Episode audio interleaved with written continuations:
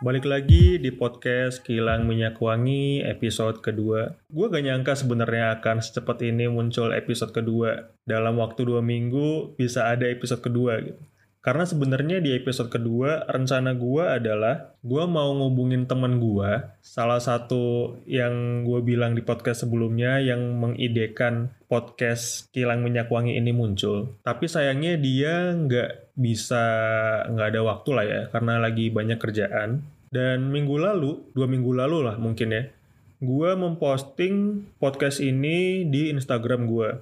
Dan ternyata banyak yang tertarik untuk join collabs. Gue termasuk kaget sih sebenarnya kemarin kayak wah ternyata diapresiasi juga gitu loh ya berarti kan tujuannya udah sedikit tercapai gitu kan beberapa dari mereka nggak bekerja di sektor oil and gas tapi seperti yang gue bilang di episode 1 episode sebelumnya bahwa kita nggak akan terlalu terfokus pada topik oil and gas, tapi seandainya ada topik yang menarik, ya kenapa enggak gitu dibahas gitu kan. Kebetulan topik yang akan gue bahas ini cukup menarik sebenarnya. Bahkan salah satu yang kontroversial di dunia kerja. Udah daripada lama-lama mending gue langsung telepon aja teman gue yang kemarin ngajakin collabs. Oke, okay, jadi tunggu bentar ya, gue telepon dulu.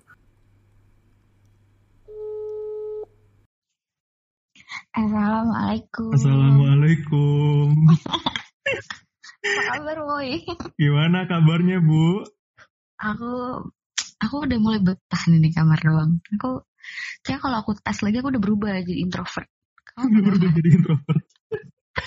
Ini gue terakhir nelpon lo kapan ya? Uh, aku masih di. Udah berapa tahun yang lalu itu?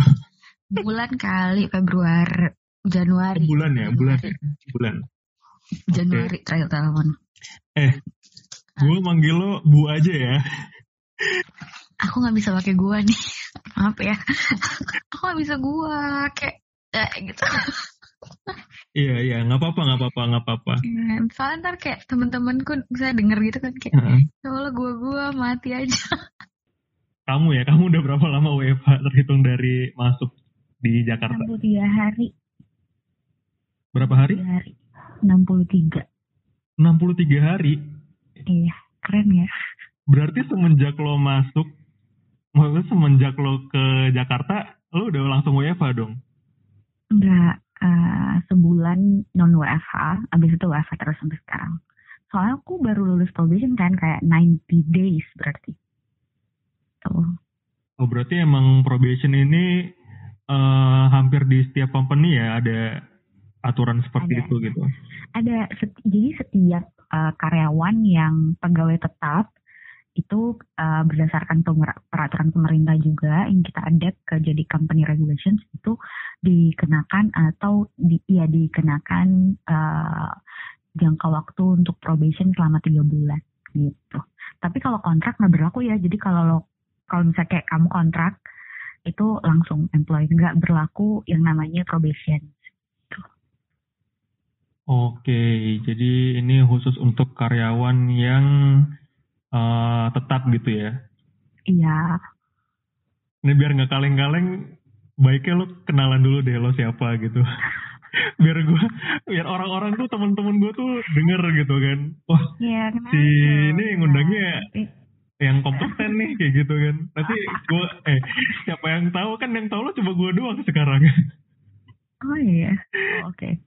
Iya. Uh, hai, kenalin aku Tania. Uh, eh, lu katanya nggak boleh nyebut nama. Ya, terus apa bunga maunya? nanti gua nanti gua edit kayak tukang-tukang jualan sate kucing gitu kan. Nggak mau. Suaranya Iya, lanjut, lanjut, lanjut, lanjut. Uh, aku tanya, uh, aku usia nggak mau, boleh nggak sih? Ya, nggak usah, nggak usah. Oke, yang penting usia 20 plus plus matang pokoknya ya dijamin. Saat ini udah uh, lima tahun bekerja sebagai HR dan saat ini uh, HR di salah satu tech company di Jakarta. Gitu. Multinasional lah ya pasti ya. Iya, sebenarnya itu apa sih termasuknya? Dulu dulu dulu aku di multinational company kan, terus yang sekarang uh, tech company uh, multinational group gitu kali ya, karena kan dia sebenarnya uh, e-commerce Indonesia terus kayak di kita punya yang apa yang sponsorin kita tuh e-commerce yang udah gede di luar gitu. Nah, seperti yang udah kita obrolin sebelumnya, kita akan bahas satu topik mm-hmm. yang kita juga sebagai pelaku nih. Sebenarnya kita pelaku nggak sih? Enggak, aku empat tahun, sorry ya. Iya, aku uh, dua tahun gak nyampe. jadi kita, okay. jadi kita akan bahas. Uh, ini sebenarnya masih ada nggak sih atau sekarang udah pada loyal loyal kayak gitu anak-anak? Hmm, enggak sih. Sekarang, sekarang sebenarnya uh, agak bergeser ya. Value loyal itu jadi yang kayak how would you responsible to, uh, you know, execute your projects gitu loh daripada yang line of service. Tapi di beberapa, di beberapa, perusahaan pun yang namanya line of service itu dihargain gitu.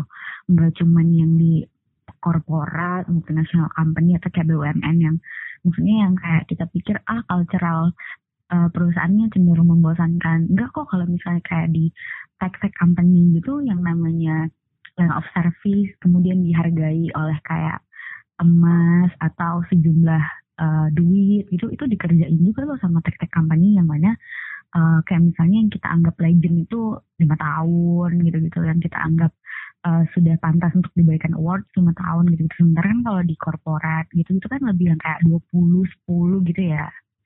Bedanya di jangka waktunya aja. Tapi uh, konsep untuk memberikan kompensasi atas uh, apa ya kesetiaan itu tetap dilakuin. Oh berarti sebenarnya nggak ada jauh beda ya antara perusahaan lo sebelumnya dengan perusahaan lo sekarang gitu kan? Seandainya perusahaan aku ya, maksudnya tempat aku bekerja kali. Iya tempat tempat kamu bekerja. Iya iya. Iya. Iya. Iya. Tapi gue penasaran sih sebenarnya kalau misalkan kan lo udah jadi dua HR di dua perusahaan yang berbeda nih. Iya. Tapi kan pasti ada kemiripan ya antara satu perusahaan dan perusahaan lainnya gitu loh. Mm, betul. Sebenarnya perusahaan tuh kalau misalkan lagi nge-hire karyawan baru, baik yang experience hire atau yang fresh graduate gitu, itu ngelihatnya gimana ya biasanya? Oh, depends. Jadi sebenarnya uh, ini sama aja ya HR di mana pun prakteknya pasti kurang lebih kayak gini. Either way mereka kerjain di uh, akhir tahun atau depan tahun atau misalnya di, mereka ngerjain secara keseluruhan organisasi atau perdet ya.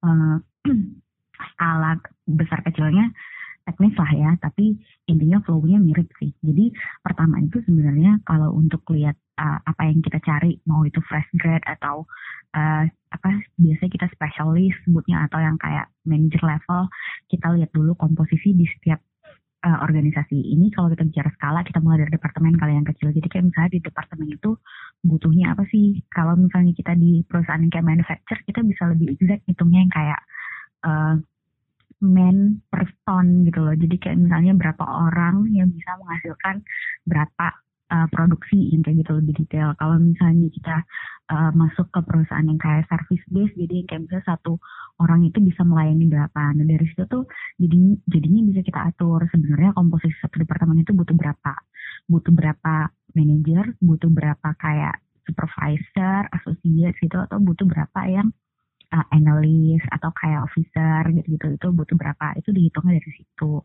Nah uh, itu nanti related ke budget gitu loh, related ke budget. Jadi uh, sebenarnya kita dari hitung komposisi setiap departemen tuh butuh berapa orang, kita juga bisa uh, langsung uh, grading kan, uh, butuh yang grade apa berapa, butuh anak trainee berapa gitu.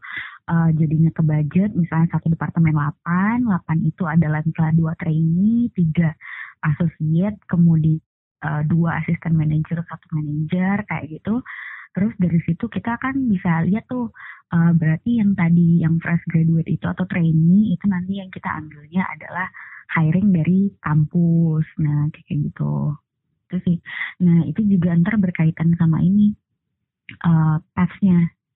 Jadi yang kayak misalnya tadi MT atau ya program-program MT kan ada di perusahaan apa pun ya kayak MT, fresh graduate atau apa pun lah lo namanya kan itu ntar dia naiknya ke mana. Itu juga diatur dari pada saat kita bersamaan uh, menyusun komposisi satu departemen sekaligus juga budgeting departemen itu gitu. Nah kalau misalkan kamu bilang kayak gitu kan berarti sebenarnya uh, perusahaan tuh sudah ada plotting ya, maksudnya lo udah punya rumusnya juga berapa orang dibutuhin di setiap divisi atau departemen, terus juga udah ada plottingnya yang harusnya itu sesuai dengan background dari calon si karyawan ya nggak sih? Ya, jadi dari situ kita baru bisa kasih requirements atau pesanan kita ke misalnya tim recruiter atau tim sekarang nama gaulnya tuh talent acquisition gitu loh.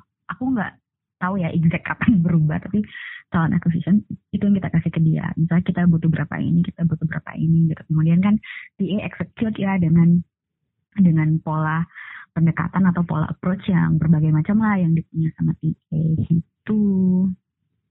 Oke, talent acquisition ya sekarang namanya. Tapi mungkin itu konsepnya sama kali kayak HR sama lu pernah denger gak sih HC Human Capital sama oh, iya. Human Resources? Mm, iya, kalau pernah denger lagi malah ini SDM atau kalau zamannya udah jebot banget personalia personalia iya tuh. Iya iya benar-benar gue inget banget tuh zamannya bokap gue kali ada personalia itu. Iya personalia kayak kayak di apa di surat tangan tuh departemen personalia gitu. Mm bener bener bener. Jadi kalau misalkan karyawan mau ngurus apa ke personalia itu maksudnya tuh HR itu kali sekarang ya? Kayak HR ya kan zaman now aja sih jadi kan gitu termsnya berubah Iya. Kayak in, engineer juga dulu sidul tuh kan bukan sidul engineer tapi dul itu insinyur loh. Iya insinyur tuh sebenarnya itu kata serapan dari bahasa Jerman sih. Hmm. Emang tulisannya insigneur tulisannya kayak gitu. Oh. Gitu, lo baru tahu kan? Hmm, thank you. Berfungsi loh podcast gue. Fungsi lah, vocab.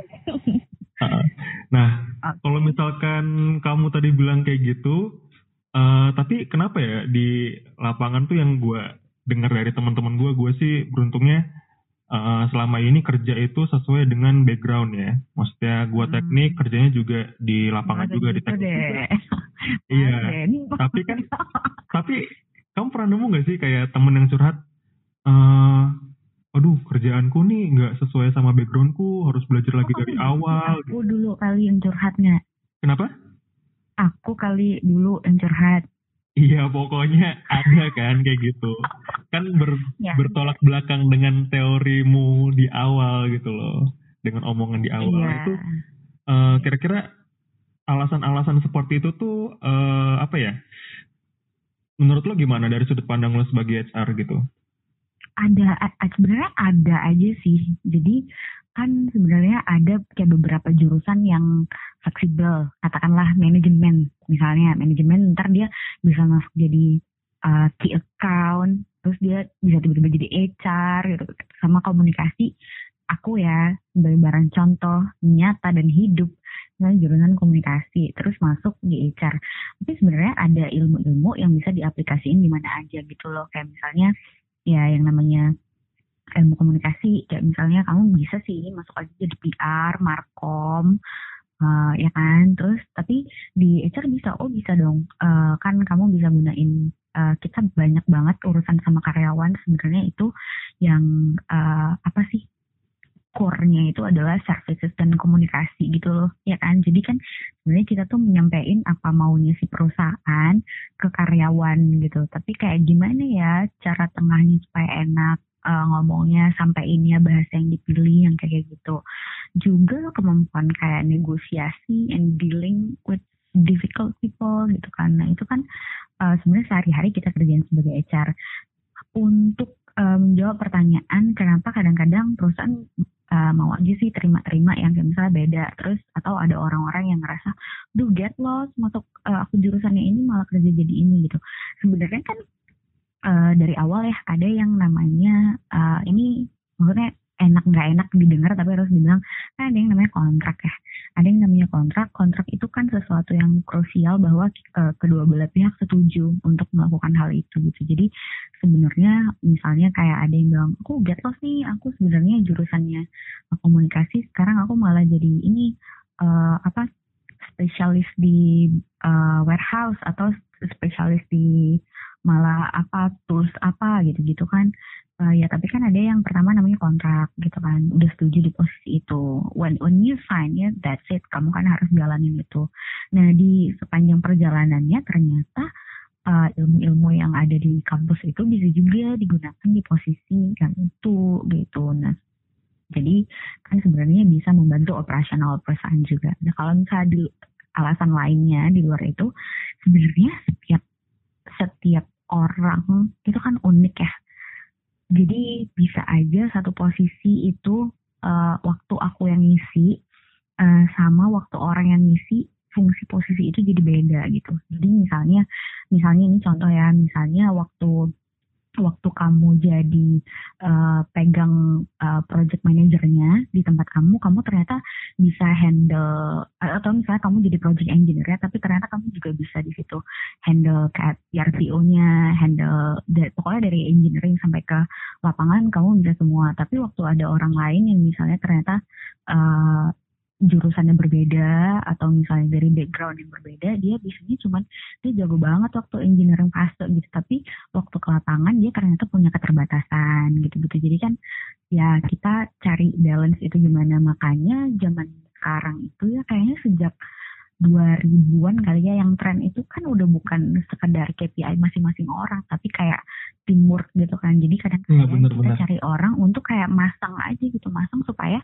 ya timnya bisa jalan nah kalau misalnya tadi kamu tanya uh, itu kan yang ideal ya kayak utopianya kita pengennya sih satu departemen tuh isinya uh, sesuai komposisi yang kita tetapin tapi kan nyatanya enggak tuh ternyata dia ambil anak trainee yang satu misalnya kayak tadi nggak mau ke lapangan gitu Berarti kan kalau gitu kita harus cari yang training satu lagi yang mau ke lapangan. Either way, kalau misalnya ternyata uh, nih dua anak training ke lapangan bisa, tapi ternyata kayak kemampuan uh, apa ya, misalnya analisa dokumen uh, dokumen engineering kayak atau analisa kontrak kamu sama vendor dia dia jelek banget ya urusan analyze kata gitu.